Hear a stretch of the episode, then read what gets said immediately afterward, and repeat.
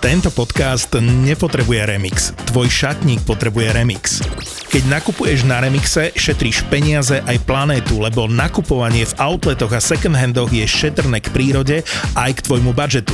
Remix pridáva do ponuky každý deň 15 tisíc modných vychytávok, aké inde nenájdeš. A s kódom ZAPO20 dostaneš teraz zľavu 20%.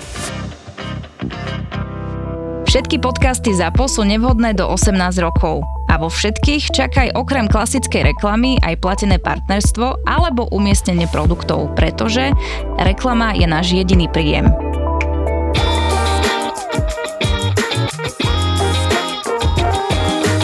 Matko, ako viem, že sa ťa to určite všetci opýtali, ale proste prečo? Uh, akože chceš byť čo, prvý Slovák? Alebo... Nie, nie, tam už bol Valušiak, takže no. to... Čiže ani to nebudeš. Ale ja to nerobím kvôli tomu, aby som bol, či, by, či budem prvý, posledný. Vieš, poznáme takých tých slovenských cestovateľov, Áno. ktorí všade boli prví. Áno. Nebudeme ho menovať. Nebudeme menovať. Na južnom pole bol vraj 9 a tak ďalej. Áno, preletelo sa tam lietadlom. Čiže úprimne, ja to nerobím kvôli tomu, aby som bol fakt, že nejaký 50., 80., je mi to jedno a samozrejme zistím si, že keď sa mi to podarí, že na, na tých lyžach, či som druhý, tretí, štvrtý, alebo neviem, neviem koľko je mi to jedno, ale tým, že mám rád zimu, mám rád polárne e, oblasti a hlavne spojené s fyzickou námahou a potom je veľmi zaujímavé zistiť, čo ti to robí s hlavou. A toto mňa fascinuje. Jak jenom povedzme na tom Grónsku, keď to trvalo 6 dní uh-huh. iba, alebo vieš, keď sme boli na Sibíri alebo na Beringu, že čo to robí s hlavou, mňa to neuveriteľným spôsobom fascinuje. Vyše 126 rokov, viac ako 80 krajín sveta, vždy vyrobený na jedinom mieste na svete, v Českých Budejoviciach. Budweiser Budvar.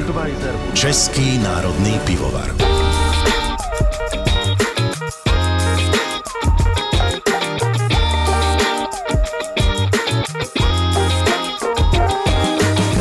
Raz, dva, raz, dva, tri, raz, dva, tri. Dobre, nahrávanie beží. Tap, tap, tap, tap, tap. Dobre. Ja viem, ja viem, čakali ste niekoho iného, ale musíte to chvíľu prežiť so Saifom. No bože, takto na drzáka a na bubralo dávam do vašej pozornosti moju novú aplikáciu Toldo, kde nájdete všetky podcasty a okrem toho aj extra obsah, bonusové epizódy a mňa, samozrejme, ako by to vyzeralo, keby som v mojej podcastovej apke nemal vlastný podcast. Sťahuj Toldo v store alebo na toldo.app. Dámy a páni, začíname. Na cestách, pred cestami, po cestách a v akom sme štádiu? Po cestách a pred cestou a pre ďalšou cestou. Áno, lebo ja už viem, že ty ideš proste na koniec sveta a vrátiš sa, snáď. Možno. Možno nezamrznú. Hej, no Možno. dávaš to už tak dramaticky, že ako tak dobre, ideš na južný pól. Bol si na Antarktíde? Bol som pri Antarktíde a vystúpil som na Antarktídu, keď to sme o tom rozprávali, keď som išiel takou veľkou a nie ani tak veľkou plachetnicou, proste plachetnicou 110 ročnou, volá sa Bark Europe, keď sme dva mesiace splavili z Ušuje smerom do Južnej Afriky, prekonávali veľké vlny a popri tom sme boli nejaké dva týždne popri pobreží Antarktídy. No a teraz sa naskytla taká príležitosť, že by som sa mohol zúčastniť také medzinárodnej výpravy, kde budú štyria ľudia a ideme od pobrežia po stopách Roalda Amundzena až na samotný južný pol, takže žiadne lietadlo, žiadne nič, dva mesiace, 1100 kilometrov, minus 40, sem tam nárazový vietor nejakých 250 km za hodinu. Bože, jak to dramatizuješ, Maťo, to je no, hrozné. No, sorry, tak treba trošku. Hovoríš, že štyria, no Slovák si ty a, a aká národnosť budú ďalšie? A ty ostatné ešte neviem. My sa stretneme až v Punta Arenas, lebo odtiaľ sa potom letí a takým vojenským lietadlom na pobreže do jedného takého, jak by som to povedal, polárneho kempu. Rezortu. Áno, rezortu. Polárny rezort. Tam si dáme určite šampanské, kaviár a tak ďalej ale len tak asi v mysli a tam sa zbalíme všetky tie veci a vyrážame na tie dva mesiace. Budeme ťahať asi sane, ktoré budú mať Váhu približne 80 až 100 kg, ale samozrejme... Na Čo, to je pohodička, lebo to len ťaháš. Áno, áno. Takže... To sú tam také tie sklznice, predsa, čak to ide. Potom no veď áno, presne. Nie? To akože úplne... A ešte keď budeš mať, prepač, ten narazový vietor 250, možno aj poletíš s tými možno... saňami. ono, ono to naozaj ide, pokiaľ je to rovina viac menej, Aj. pokiaľ tam nemáš tie hrboly a podobne, tak to sa zdá, ako keby si mal 10-kilový ruksak. Ja si tiež myslím, že to bude... Keď sa to klože, tak fajn. Keď, keď, už no, musíš, keď si jed... musíš niečo preliezať, alebo podobne, vtedy je to ťažké ako prasa, alebo keď ideš do nejakej strmšieho kopca a takto ale po rovine to je relatívne v pohode.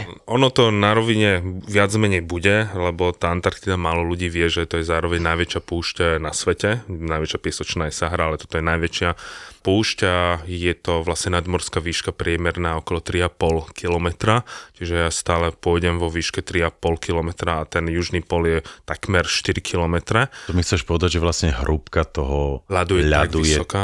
Tak Presne. vysoká? Je tak vysoká, tak hrubá, Aha, ale nie, najväčší... nikdy nie, nenapadlo. Nie, nie, je to tak, to nie je ľad, to je normálne pevnina, Antarktída je pevnina a na nej je sneh. No veď tak to, to nemáš no. hrúbku, jasné, ale to nemáš jasné. hrúbku ľadu, že by si mal obrovský ľad na OK, na ale oceáne, proste si ale... v nadmorskej výške áno. 3,5 kilometra. Ale pod tým je zem.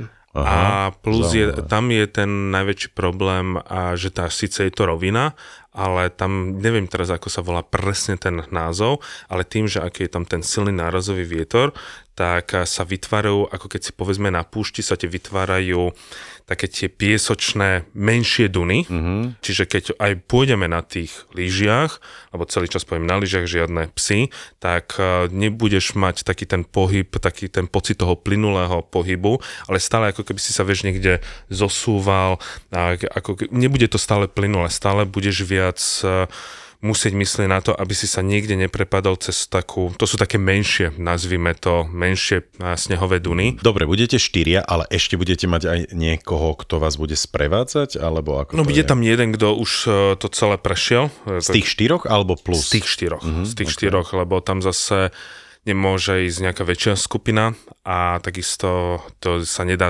určitým spôsobom dá sa na takú vec nejako prihlásiť, ale človek musí prejsť e, aj nejakými pohovormi, neberú každého, tak ako keď ideš povedzme na Everest, tak niektoré nepalské testovky už majú taký ten systém, že nezoberú každého, lebo to nie je otázka peňazí, ale musíš mať nejakú skúsenosť.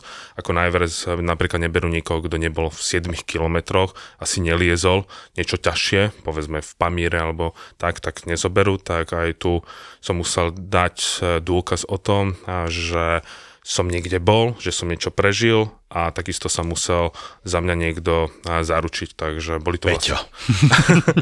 to by mal záruku. to by bola iná záruka. To by ho pustili, ale niekam do Tešedíkova. Ty by si dal toto, Peťo? Či by som chcel ísť, alebo či by som mm-hmm. to... Mhm. Neviem, či by som to fyzicky momentálne dal bez nejakej prípravy, ale chcieť by som to určite chcel ísť raz, ale nešiel by som takto narýchlo. No, to Maťo, ale veď si, ty že... si na to pripravený? Veď ale bavíme sa ja o tom, že máš ísť o mesiac, alebo tak Hlavne nejako. mentálne si myslím, to je, to je na tomto najhoršie. Narýchlo to vôbec nejako nie je, lebo mentálne som to už riešil strašne dlho a bolo to vyriešené. Teraz skôr fyzicky myslím. No, fyzicky ja stále chodím teraz, každé ráno vstanem, zacvičím si, trikrát denne klikujem, drepujem, behám po schodoch, chodím na bicykel, keď sa dá, samozrejme, keď nie som na nejakom zájazde, takže napríklad dávam si 20 km, že úplne, že nech čo to dá, nech sa proste zničím, zdevastujem. Takže, na bicykli, Na bicykli, jasne, takže... To využiješ, hej. To, tam ide, ale najväčším problémom Speciálne je... pneumatiky. Najväčším problémom je však skôr sa nastaviť psychicky a psychicky z toho dôvodu, lebo ono, oni hovoria, že to nie je možno až taká fyzická náročnosť, ja keď som povedal, že som bol na Beringu, tak eh, to povedal eh, ten, čo sa za mňa zaručil, ten Ross, ktorý tam s nami bol, že Bering je v tomto prípade fyzicky náročnejšia vec. Horšie je to psychicky sa na to pripraviť, že ty tam máš tzv. biele peklo, Poviem to tak, že keby ťa chytila nejaká tajná služba a chce ťa vypočúvať, tak jedno z najlepších vecí, ako ťa priviesť do nekomfortného stavu, aby si sa zbláznil, mm. je uzavrieť človeka do bielej miestnosti bez Aj, okna, Áno. keď nemáš nikoho a takáto biela miestnosť tam bude viac menej dva non mesiace mm. non-stop, lebo tam ani nezapadne slnko, lebo bude polárny deň. Podložie máš biele, obzor máš biely, nebo máš biele a mnoho ľudí nedokončí to kvôli práve tejto veci. A... Čiže predpokladám, že ty máš stále asi slnečné okuliare. No budeš musieť mať stále no. slnečné okuliare, v noci si dáš zase niečo, aby si vôbec vedel zaspať. Takže mnoho ľudí to nedokončí kvôli tomu, že sa začne z toho, že sa z toho zblázni. A keď no, dobre, čítaš... ale nedokončia, čo spravia? Keď ste v strede Antarktídy? Mm, psychicky sa zrútia a musia pre nich, eh, ak sú na nejakom mieste alebo musia sa dostať na nejaké miesto, kde ich môžu evakuovať, tak ich odtiaľ, odtiaľ na zoberu. Ja poznám pár Slovákov, ktorí to tiež nedokončili z toho dôvodu, že to biele peklo z nich urobilo e, malých šialencov. A napríklad e, vraj druhá najťažšia vec je, že ty už z veľkej diálky vidíš ten južný pol, lebo to je americká základňa, tam je, nehovoríme o vojenskej, ale vedeckej základne, aby si to zase nemyslel, že tam majú Američania Teda pneumatická, nie? Tá čo, ne, čo je na takých hydraulických stĺpoch a podľa výšky ľadu a snehu sa dokáže zdvíhať hore a dole, mm. aby ju, aby ju nezasypalo. To je taká špeciálna architektonická stanica. Budem o tom referovať, keď sa tam dostanem. A to je vlastne normálne, že v strede, v strede, áno? Ten klasický, taký ten geografický, mm. ten, alebo magnetický, lebo máš niekoľko južných polov, tak ten magnetický sa neustále mení. Ten je napríklad teraz 80 km mimo tam, kde je tá gula, ale toto je tzv. ten historický južný pol, kde prišiel Amundsen, ktorý so vtedajšími meracími prístrojmi, keď bol ten geografický tu. Ale to geometrické pole sa neustále mení, čiže ono sa tiež nejakým spôsobom posúva. Dobre, ale tá základňa je kde? Na tom historickom Na tom južnom... historickom mieste. A to je bod, ktorý vy chcete dosiahnuť? Presne.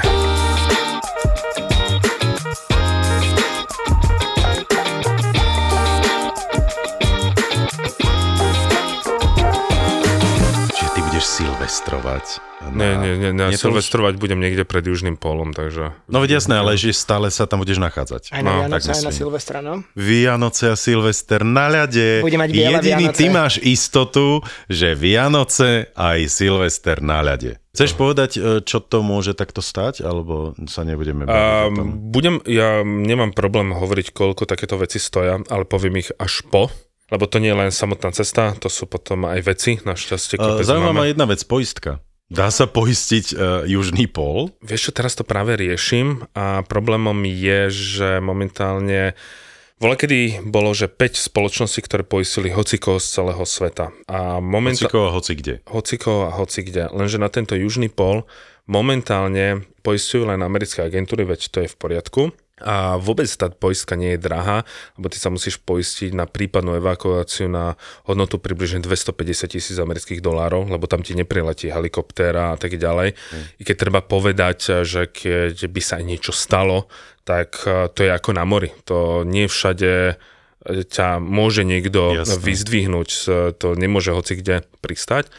No ale tým, že ja som mimo Ameriky, tak ma nemôžu poistiť na celú sumu. Takže teraz to riešime, že čo s tým, lebo nechcem ísť e, bez takejto nejakej zábezpeky, akože pre mňa by niekto prišiel, ale platiť štvrť milióna potom za záchranu, tak sa mi vážne... No záleží, nechce. že či príde po teba živého, alebo...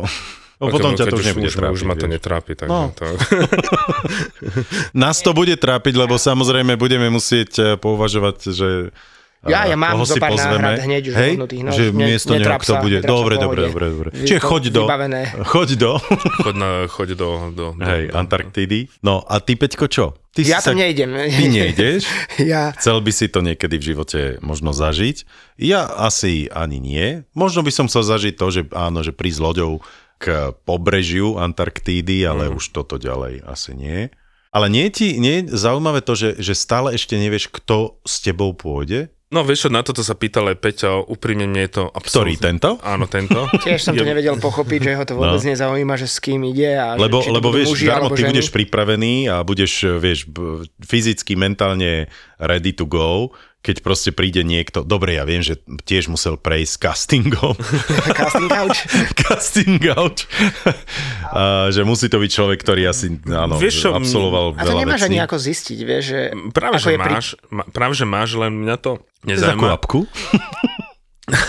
Tinder. Dá si, že južný pol. Ale tam ide o to, že vieš, aj keď by som zistil, že kto ide, zmením rozhodnutie neísť. Vieš, že to nie, ale ja myslím, že nemáš ako zistiť. Ty môžeš zistiť, čo majú za sebou, že či sú to nejakí známi dobrodruhovia a podobne, ale ty nedokážeš zistiť, či nie je po zranení, či nie je v zlej mentálnej kondícii, či mu práve nezomiera mama na rakovinu a podobné veci. Vieš, takéto kopec vecí dokáže ovplyvniť ľudí a hlavne tú psychiku. Čiže to, že to, kto to ide... má na starosti ten, ktorý mm. to organizuje a ľudia presne toto tam aj podpisujú, že ak niekto si to rozmyslí, že tým na neho pomôže mu v nejakých situáciách, ale keby náhodou si niekto rozmyslel, že a už má to plné kecky, alebo niečo dostane nejakú správu, tak je to jeho problém. Takže kvôli tomu ten tým nebude, sa nebude, vrácať, nebude sa vrácať. To je, niekto si možno povie, že je to kruté, to je to takisto ako pri tých horách, že samozrejme pomáhajú si lesci a tak ďalej, ale keď niekto urobí nejakú chybu, niečo, tak ho tam, keď už samozrejme sa niečo stane, tak veľa ľudí, a prečo ste ho tam nechali? a tak ďalej, no ide sa ďalej. Čo, čo má, každý vedel, do čo ide, takže aj na toto sa myslí. A aj tie pohovory boli veľmi také dlhé, častokrát prepadové, že chceli, aby si sa na to nedokázal nejakým spôsobom pripraviť.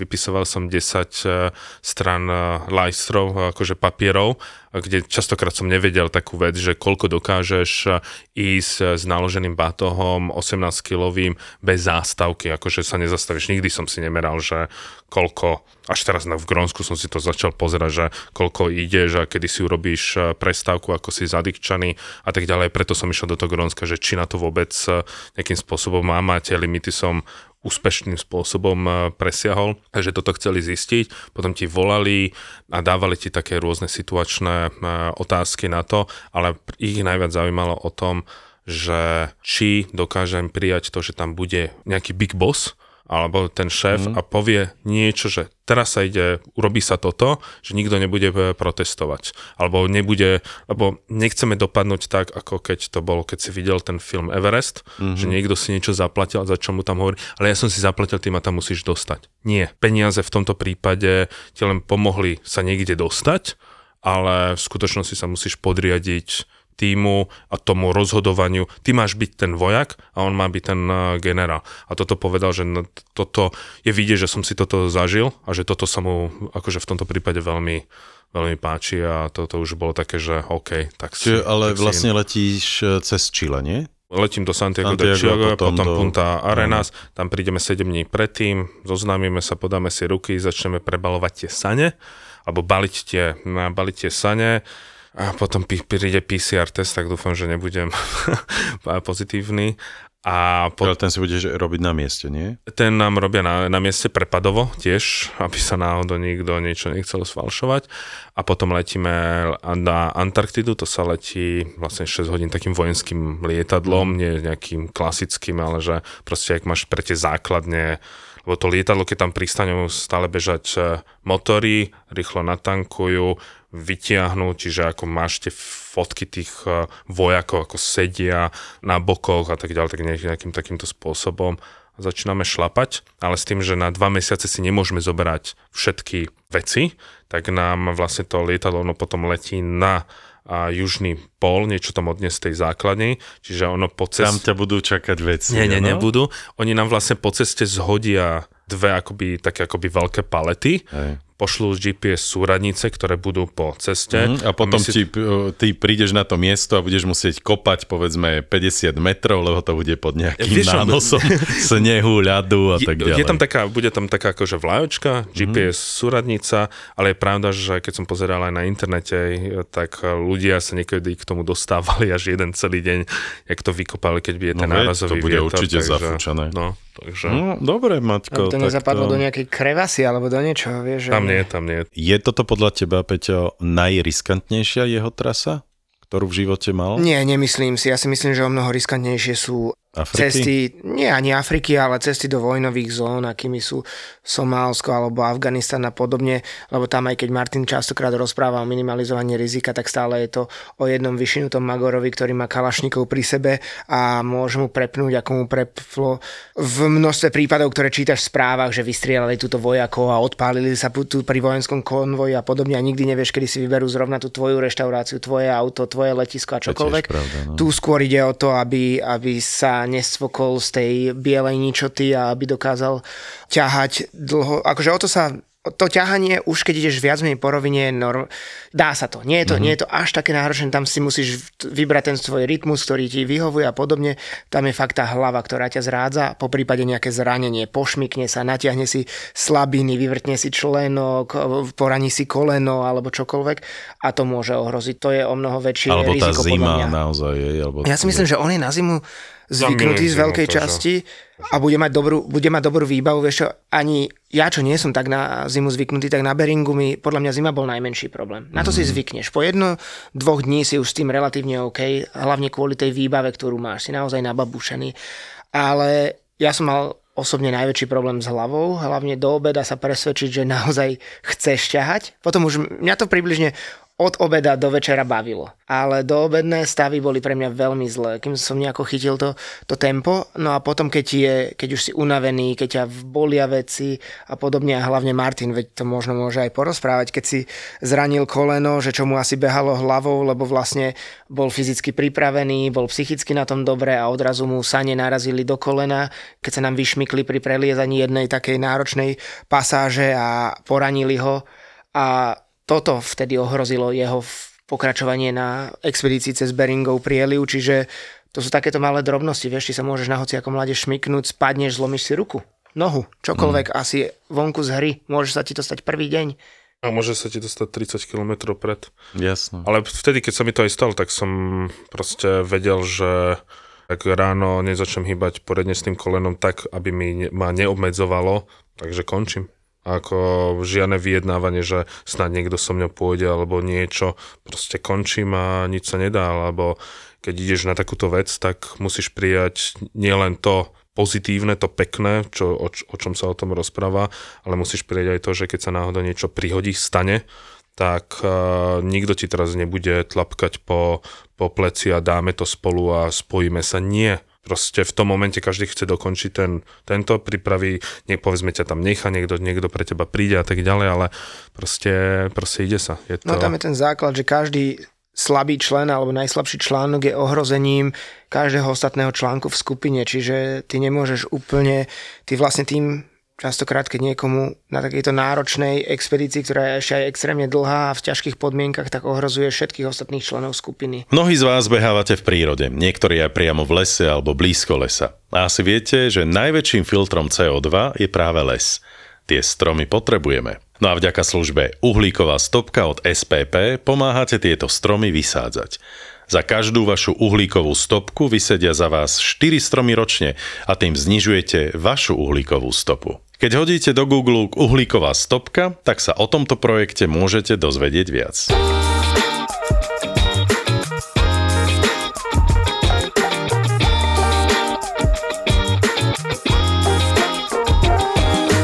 Potom vlastne po vás príde lietadlo Mm, tam že už sa nevrac, nevraciaš tú istú trasu späť. Nie, nie, akože mo, mohli by sme, ale tak toto už... Je, že tam a späť, no. no. Tak tam a späť, 1100 to, 1100 naspäť. Nie, tam už potom pre nás príde, lebo to sú tie zásobovacie lietadla, ktoré majú presne stanovené časy, aj preto je toto naplánované, lebo kvôli štyrom ľuďom nepríde ti Jasne. len tak lietadlo, tam nie sú pravidelné linky. Je inak veľmi zaujímavé, koľko ľudí má pocit, a že keď som hovoril aj o tej Antarktíde, že aké letecké spoločnosti tam lietajú, že majú pocit, že tam sú mesta, že tam sú normálne letiska a že kam sa letí na tú Antarktídu. Majú fakt ľudia pocit? Áno, niekedy, niekedy, nehovorím, že väčšina, ale že príde obrovské množstvo takýchto niekedy správ a že väčšinou tie lietadla pristávajú ako keby máš hydroplány, tak samozrejme ako keby na tých... Eh, Snehoplány. A napríklad eh, na ten južný pol je tam, eh, stále tam pôsobí jeden, myslím, že je to Talian, ktorý vždy každý rok vyarenduje, kde bude asi to letisko, že či je pevné pod, mm-hmm. podlože, dostáva od všetkých tých základne neskutočné peniaze, lebo on už pozná to miesto. Napriek tomu, že je to pevná plocha, tak ono sa samozrejme nejakým spôsobom hýbe.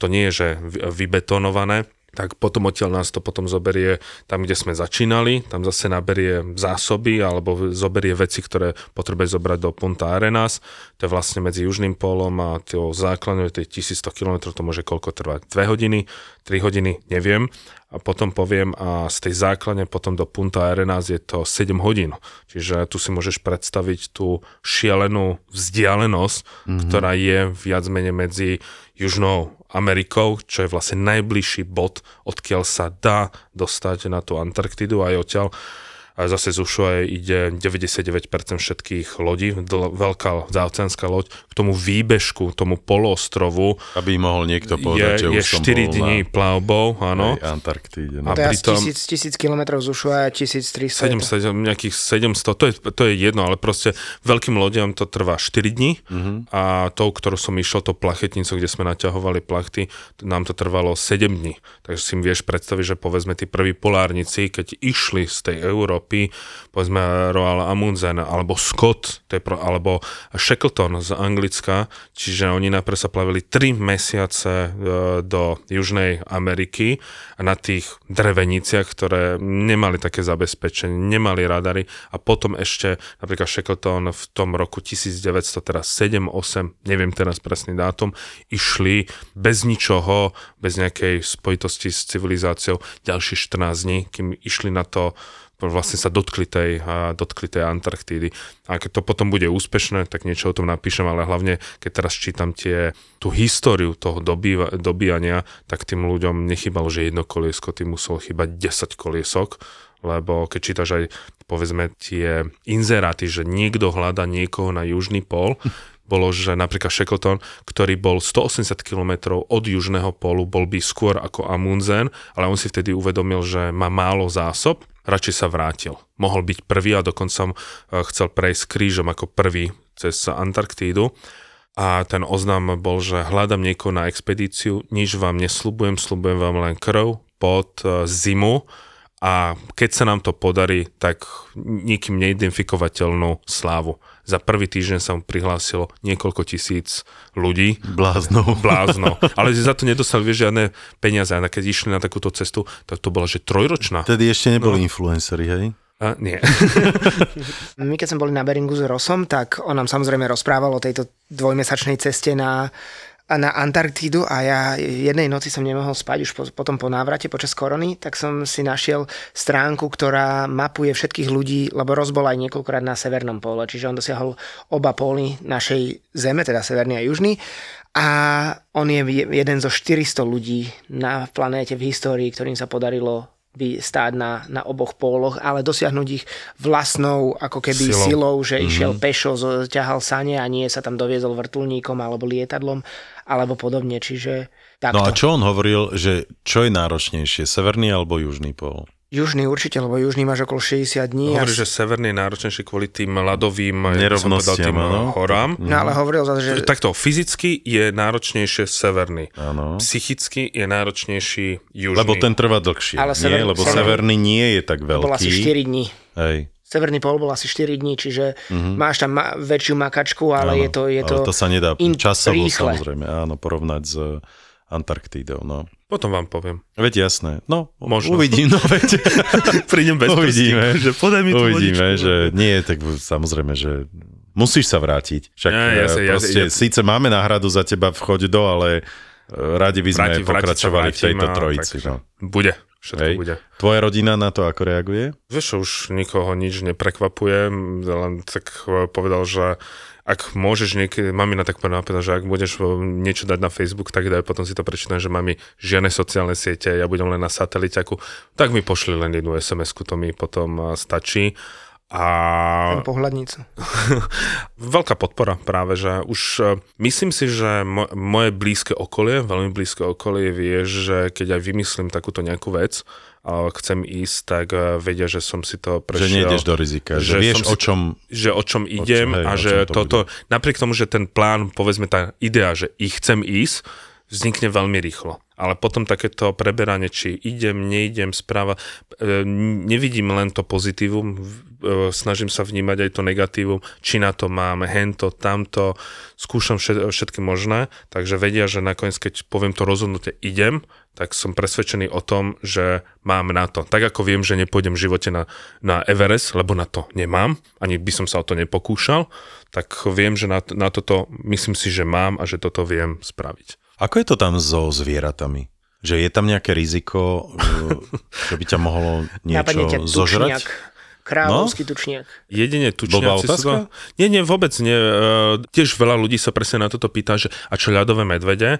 Tak ľadové medvede vyvrátime všetky tie fámy, že nie sú dole, dole oni sú len to, hore áno, v tých uh, Severný ľadový oceán, čiže Rusko, Aliaška, Kanada, Norsko, Norsko Švédsko, oblasti. Áno. arktické oblasti, tak tam je ľadový medveď. Tu je len jedine, že by ma začali naháňať tučňaky, ktoré sa tam vôbec neboja ľudí, lebo keď som tam mm-hmm. už mhm. bol na tej Antarktíde, ale len na pobreží, tak to bolo veľmi fascinujúce, že tie tučňaky za tebou chodili, lebo odrazu ich nikto nelovil, lebo vola, kedy ich lovili kvôli tuku mm-hmm. a ich samozrejme aj jedli, ale teraz nemajú prirodzeného, nevidia v človeku prirodzeného nepriateľa, takže oni sa ťa vôbec neboja.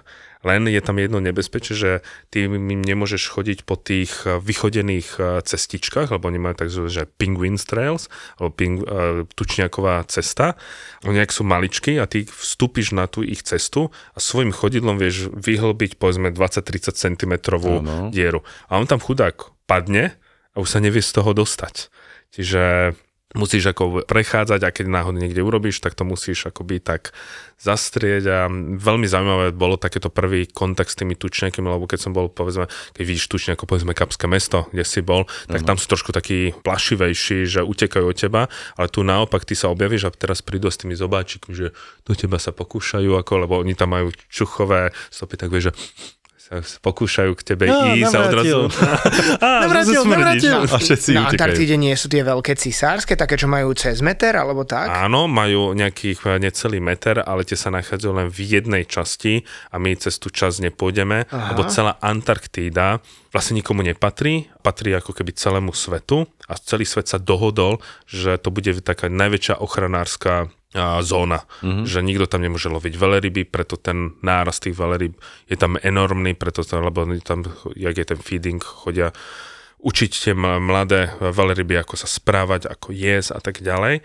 A jediný, kto to chcel porušiť, bola inak Ar- Argentína, lebo Argentína si chcela uzurpovať celú Antarktídu a dokonca tam e, na svoju argentínsku polárnu stanicu priniesli a jednu tehotnú ženu v 7. mesiaci a chceli tým deklarovať, lebo volá, kedy to územie sa deklaruje rôznym spôsobom, že obídeš ako Grónsko, vlastne Dáni Grónsko, ale že napríklad prvý narodený človek, tak Argentínčani majú takú tú, keď som bol na ich základni, tak sa tým hrdia, tu sa narodil prvý človek na Antarktíde, lebo tam nie je trvalé ľudské sídlo a oni, že, a oni to vyhlásili, že Antarktida patrí Argentíne. Doteraz sa s tým nejako pohrávajú, ale Svetové spoločenstvo im povedalo a nie.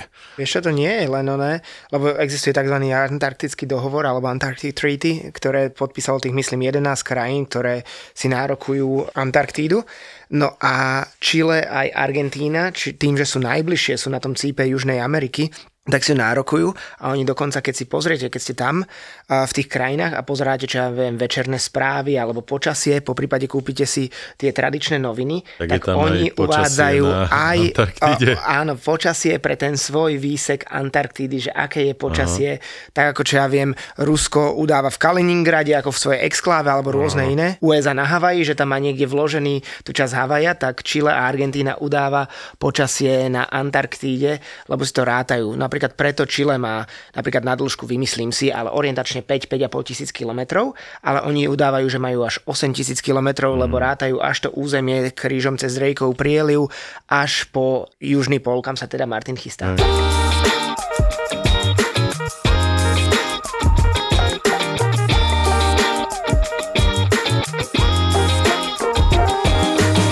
Mení sa počasie počas roka na Antarktíde, alebo je tam kontinuálne rovnaké počasie? Veľmi sa mení. Keby si teraz e, povedzme to leto na Antarktíde je vtedy, keď je u nás zima, lebo je to južná Aha. pologula.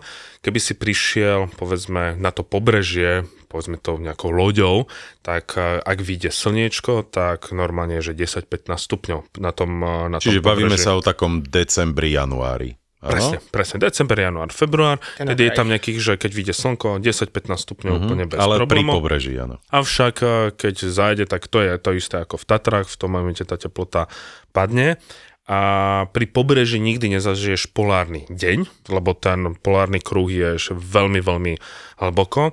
Avšak nastáva tá zima, keď je u nás e, leto, čiže júl, august, takže tam tá teplota veľmi padne, ale tá aj zima je tak silná, že napríklad aj tá že tá Antarktída z tej pôvodnej veľkosti, ona má nejakých 14,2 milióna km štvorcového, sa rozrastie na 17 miliónov km mm. štvorcového, pretože zamrza. A vtedy, potom keď príde to leto, tak sa vlastne tie obrovské ľadové bloky odtrhávajú a preto niekedy je počuť aj o tých veľkých ľadovcoch, ako sa plavia povedzme smerom niekde a tým, že ako je to globálne oteplovanie, tak tých blokov je viac a viac a dokonca, keď sa pozrieš na mapu, tak okolo Antarktidy máš takú, hranicu tzv. tých hladových e, blokov. To tam nechodíte veľké zaoceánske lode a každým rokom sa to rozširuje, že sa naťahuje tá hranica a keď máš ten veľký ľadový blok, že je ich také množstvo tých blokov a tak sa odtrhávajú, že voľa kedy bolo povedzme že bolo, že do výšky 200 metrov, ale to, čo máš na, nad hladinou, tak pod hladinou máš niekedy až 800 mm-hmm. metrov, ale otrhávajú sa väčšie bloky a väčší blok, to je ako keď si dáš do nápoja malú kocku ľadu a väčšiu kocku ľadu. Väčšia kocka ľadu ti pomalšie sa roztápa, žije si svojim ekosvetom. A pred nejakými 5 rokmi si, sa otrhol ľadovec vo veľkosti 21 tisíc km štvorcového.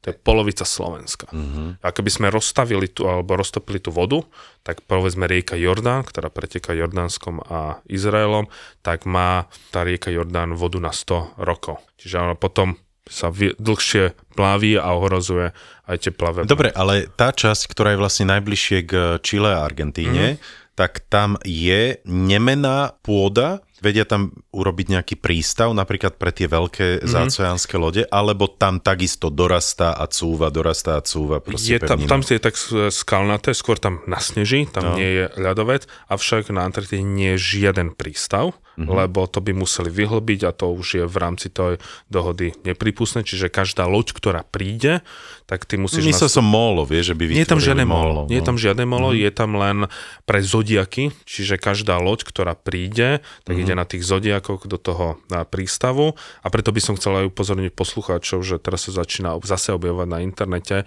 že Antarktida za 2,5 tisíc e, eur veľkou záoceánskou mm. loďou, tak e, je to viac menej taký podvod. Áno, človek sa plaví k Antarktide za 2,5 tisíc, ale každá loď, ktorá číta 500 ľudí a viac, nemá právo mhm. nikto mm. vstúpiť na pevninu. Čiže keď niekomu nevadí, že pozera na Antarktidu zo vzdialenosti 2 km, ale ne, ne, nestúpi nohou, tak nech ide. Ale keď chce človek vstúpiť na tú Antarktidu a vidieť povedzme nejakú polárnu stanicu alebo niečo, tak také plavby stoja minimálne 7-8 tisíc a to sú tie krátšie, zmysluplnejšie okolo 12. Mm-hmm.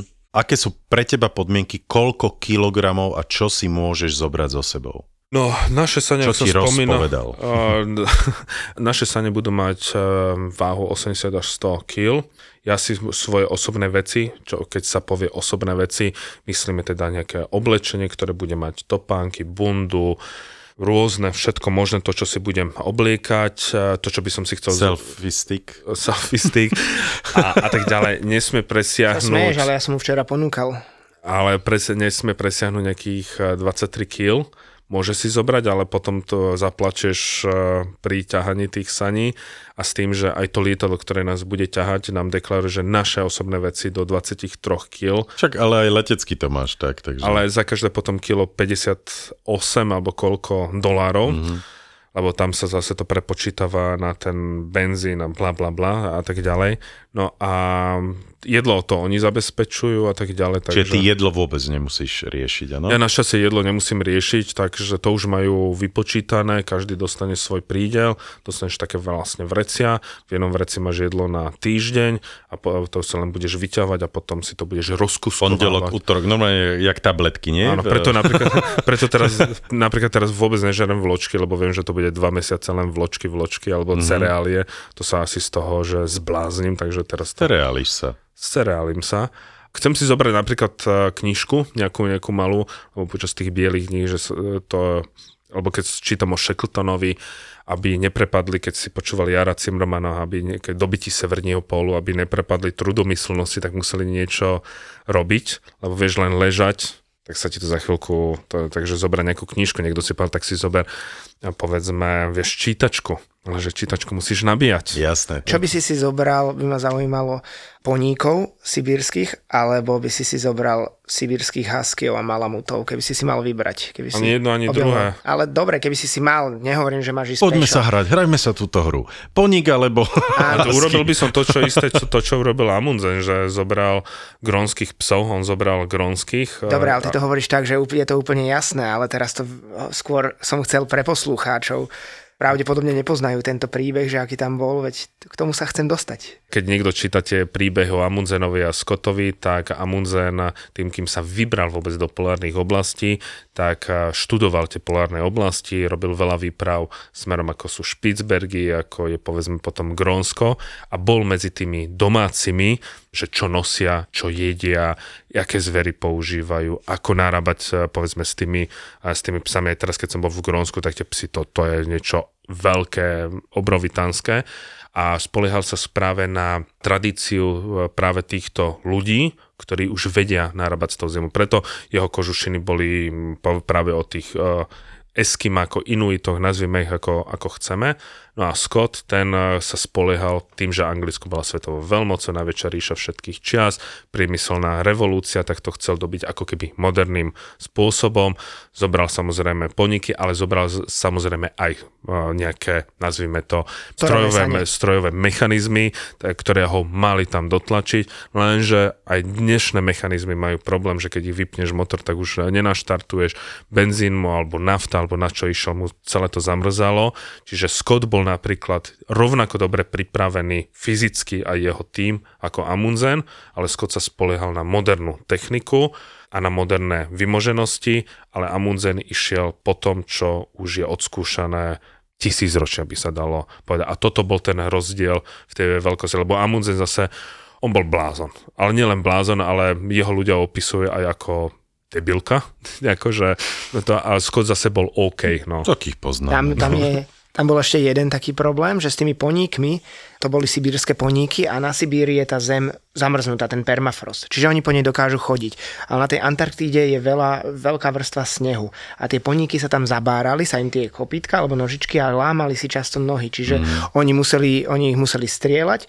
Potom mali samozrejme navyše meso, ktoré je ale strašne ťažké, ktoré mm. ťahalo, vyčerpávalo ich. Čiže toto bol ďalší problém, ktorému čelil Scott, že si okrem tých motorových saní, ktoré mali prvé dva modely, ktoré vyvinuli Briti na takúto expedíciu, tak tie sa mu pokazili plus sa lámali nožičky koníkom a tým pádom museli drvú väčšinu toho nákladu pracne ťahať sami. Mm-hmm. Ty si hovoril, že na tých saniach budeš mať cca 80 až 100 kg, no? Yep. Tam budú tie tvoje veci, potraviny a podobne, hej? A čo budeš robiť s odpadom napríklad? No. Od, odpad si budeme ťahať e, sami, čo sa týka záchodu, tak posledný ten aj posledný stupeň, keď prídeš k južnému pólu, tak už kakáš a čúraš do sáčkov a to, potom... to už si robil niekedy? Ešte som to nerobil, takže to, to, toto bude moja Poďme prvá... si to, správame TikTok na to. ja som to robil, ja vám môžem o tom porozprávať. A no to som tu podľa mňa aj rozprával. No to neviem, bola, povedz. To bola Venezuela, no. kedy na stolovú horu Roraima keď ideš, ja, tak... to je to, že tam áno, si musíš odpad zobrať so sebou. So sebou a tam sa normálne cikať môžeš, ale kaká sa, kaká sa do sáčkov a to som aj rozprával, že e, domáci vymysl, prišli s inovatívnou metódou, ako zarábať, kedy pri východe z Národného parku asi kilometr pred, pred vrátnicou, alebo teda pred tou kontrolou predávajú svoje vlastné uh, hovienka, pre tých, ktorí sa na túto povinnosť vykašľali a mm. nedoniesli si ich so sebou. Čiže, ale tam to funguje dobre, lebo tam máš také niečo ako keby vysoký stan, vyzerá to ako ten stan na prezliekanie na plážach mm. pre deti alebo podobne a v ňom je normálne ako keby stolička, ktorá má plastovú záchodovú dosku, ktorá sa odklopí a do tej sa dá zacviknúť veľký sáčok Čiže ty si ho dáš do ne? A, kvoš, áno. áno, presne tak. Mm-hmm. Spravíš potrebu, zaúzlíš a hodíš do koša a potom je tam jeden záchodový týpek, ktorý sa o to celé stará a on to nosí. Mm-hmm. To je hovnosič, tak sme ho Hej. volali. Vďaka novým ekologickým obalom plechoviek ležiakov od Budweiser Budvar ušetríme prírodu až o 85 tón plastu ročne. Budweiser Budvar. Český národný pivovar. Denne koľko kilometrov na tých lyžiach so saňami za sebou, 100-kilovými, e, dokážete prejsť? Plánuje sa, podľa počasia všetko závisí od počasia, keď bude dobré počasie, dáme viacej kilometrov, keď bude zlé počasie, keď bude nárazový vietor, nemôžeš urobiť toľko. Plánuje sa okolo 20 km denne, uh-huh. s tým, že podľa podmienok denne budeme šlapať 8 až 18 hodín. Takže po to závi... Lebo, jak som vravel, to, ono to vyzerá, že je tá rovina, ale tak ako máš tie snehové jazyky, ktoré sú veľmi tvrdé, veľmi, na niektorých miestach veľmi e, vysoké, ten pohyb nebude plynulý, topánky, vtedy by som bol najradšej, keby som išiel, lenže by som sa zbytočne zabáral, snežnice sú absolútne zase zbytočné, takže najlepšie sú práve ja budem mať také akoby širšie bežky, ktoré mi teraz prišli z Norska, No a s tým vlastne pôjdeme takže okolo 20 km, 20 km denne, ale viem si predstaviť, že keď nám to pôjde dobre prvé dni, pôjdeme trošku pomalšie, aby sme si zvykli, zvykli na svoje tempo, zvykli na všetkých ľudí okolo nás. Všetci v tomto ročnom období počas dňa tam bude koľko stupňov? Keď pôjdete hĺbšie do... Keď začneme tam pri tom pobreží, tak uh, hovoria, že závisí od počasia, ale od mínus 1 do mínus 20. Uh-huh tom momente, ako sa dostaneme do vnútrozemia a do vyššej nadmorskej výšky, tak tá teplota v priemere je minus 40, pocitová minus 50 až minus 60, keď bude veľmi silný nárazový vietor, pocitová teplota ide až k minus 70. Ty kokš, a, to... a preto je napríklad aj tá výška, že tie 4 a ty km... uh, spať v stane iba? Áno, áno mm-hmm. nebudú tam nejaké chatky v stane. Guest, guest house občas. guest, tam one preva, prevádzkujú hej? pre ľudí, ktorí idú okolo, tak... Pingvín Airbnb. Pingvín Airbnb. No, tak ešte ale... povedz, aký spacák si si zohnal, čo si mi včera rozprával chalani z Treklandu mi v tomto pomáhajú. No a tí mi všetko zabezpečili, čiže to bolo, že ušité, všetko možné, len aby som mal proste spacák do minus 40, minus 50, aby to vydržalo a zháňame teraz všetko môže, musíš mať také hnusné topánky na sebe, s ktorým súťaž krásy nevyhráš. No teraz... to, to tiež som myslel, že či si vlastne budeš vôbec eh, vyzúvať topánky, Musíš alebo... si? Musíš lebo? si. No lebo sa ti spotia, takže mám, budeš mať... Minus na... 50. No jasne, tebe no, nesmie byť... Tebe... to je ako pri skialpe. Áno, však ty, ty, aj, ty, veď, ty, ty budeš, eh, musí tebe bude teplo. teplo. Áno, keby nebolo, musí tak vlastne zamrzneš. A samozrejme zase, keď ideš dostanú, tak si dáš zase také paperové papučky, aby si, alebo nebudeš v topánka. S macíkom, alebo s pingvinkom? Pingvinkom. Ty v stane môžeš si prikúriť? No, no jedine tým, keď si budeš variť eh, jedlo na, uh-huh. na variči, tak vtedy si prikúriš kúriš, ale moc nie. Jediná veľká výhoda je, že keď bude pekné počasie, alebo tam bude slnko 24 hodín, proste nezapadne, keď potom prídem do Čile, tak sa budem tešiť z toho, že zapadlo slnko a si sa z toho zbláznim, tak to slnko ti potom vie zohriať ten stan, to vnútro, takže s tým sa nejakým spôsobom ráta, preto nepotrebujem mať zase spacak do nejakých mínus, zase nejakých 80, lebo to zase nie je príliš dobre mať príliš eh, teple, ale mám také od špeciálnych karimatiek všetko možné, tak uh, bude tam určite teplejšie ako vonku, ale ten rozdiel bude o mnoho menší. Maťo, držíme ti palce, Ďakujem. úprimne, sme s tebou a veríme, že samozrejme sa vidíme aj v roku 2023 s tebou. A myslím to úprimne. Sme s tebou.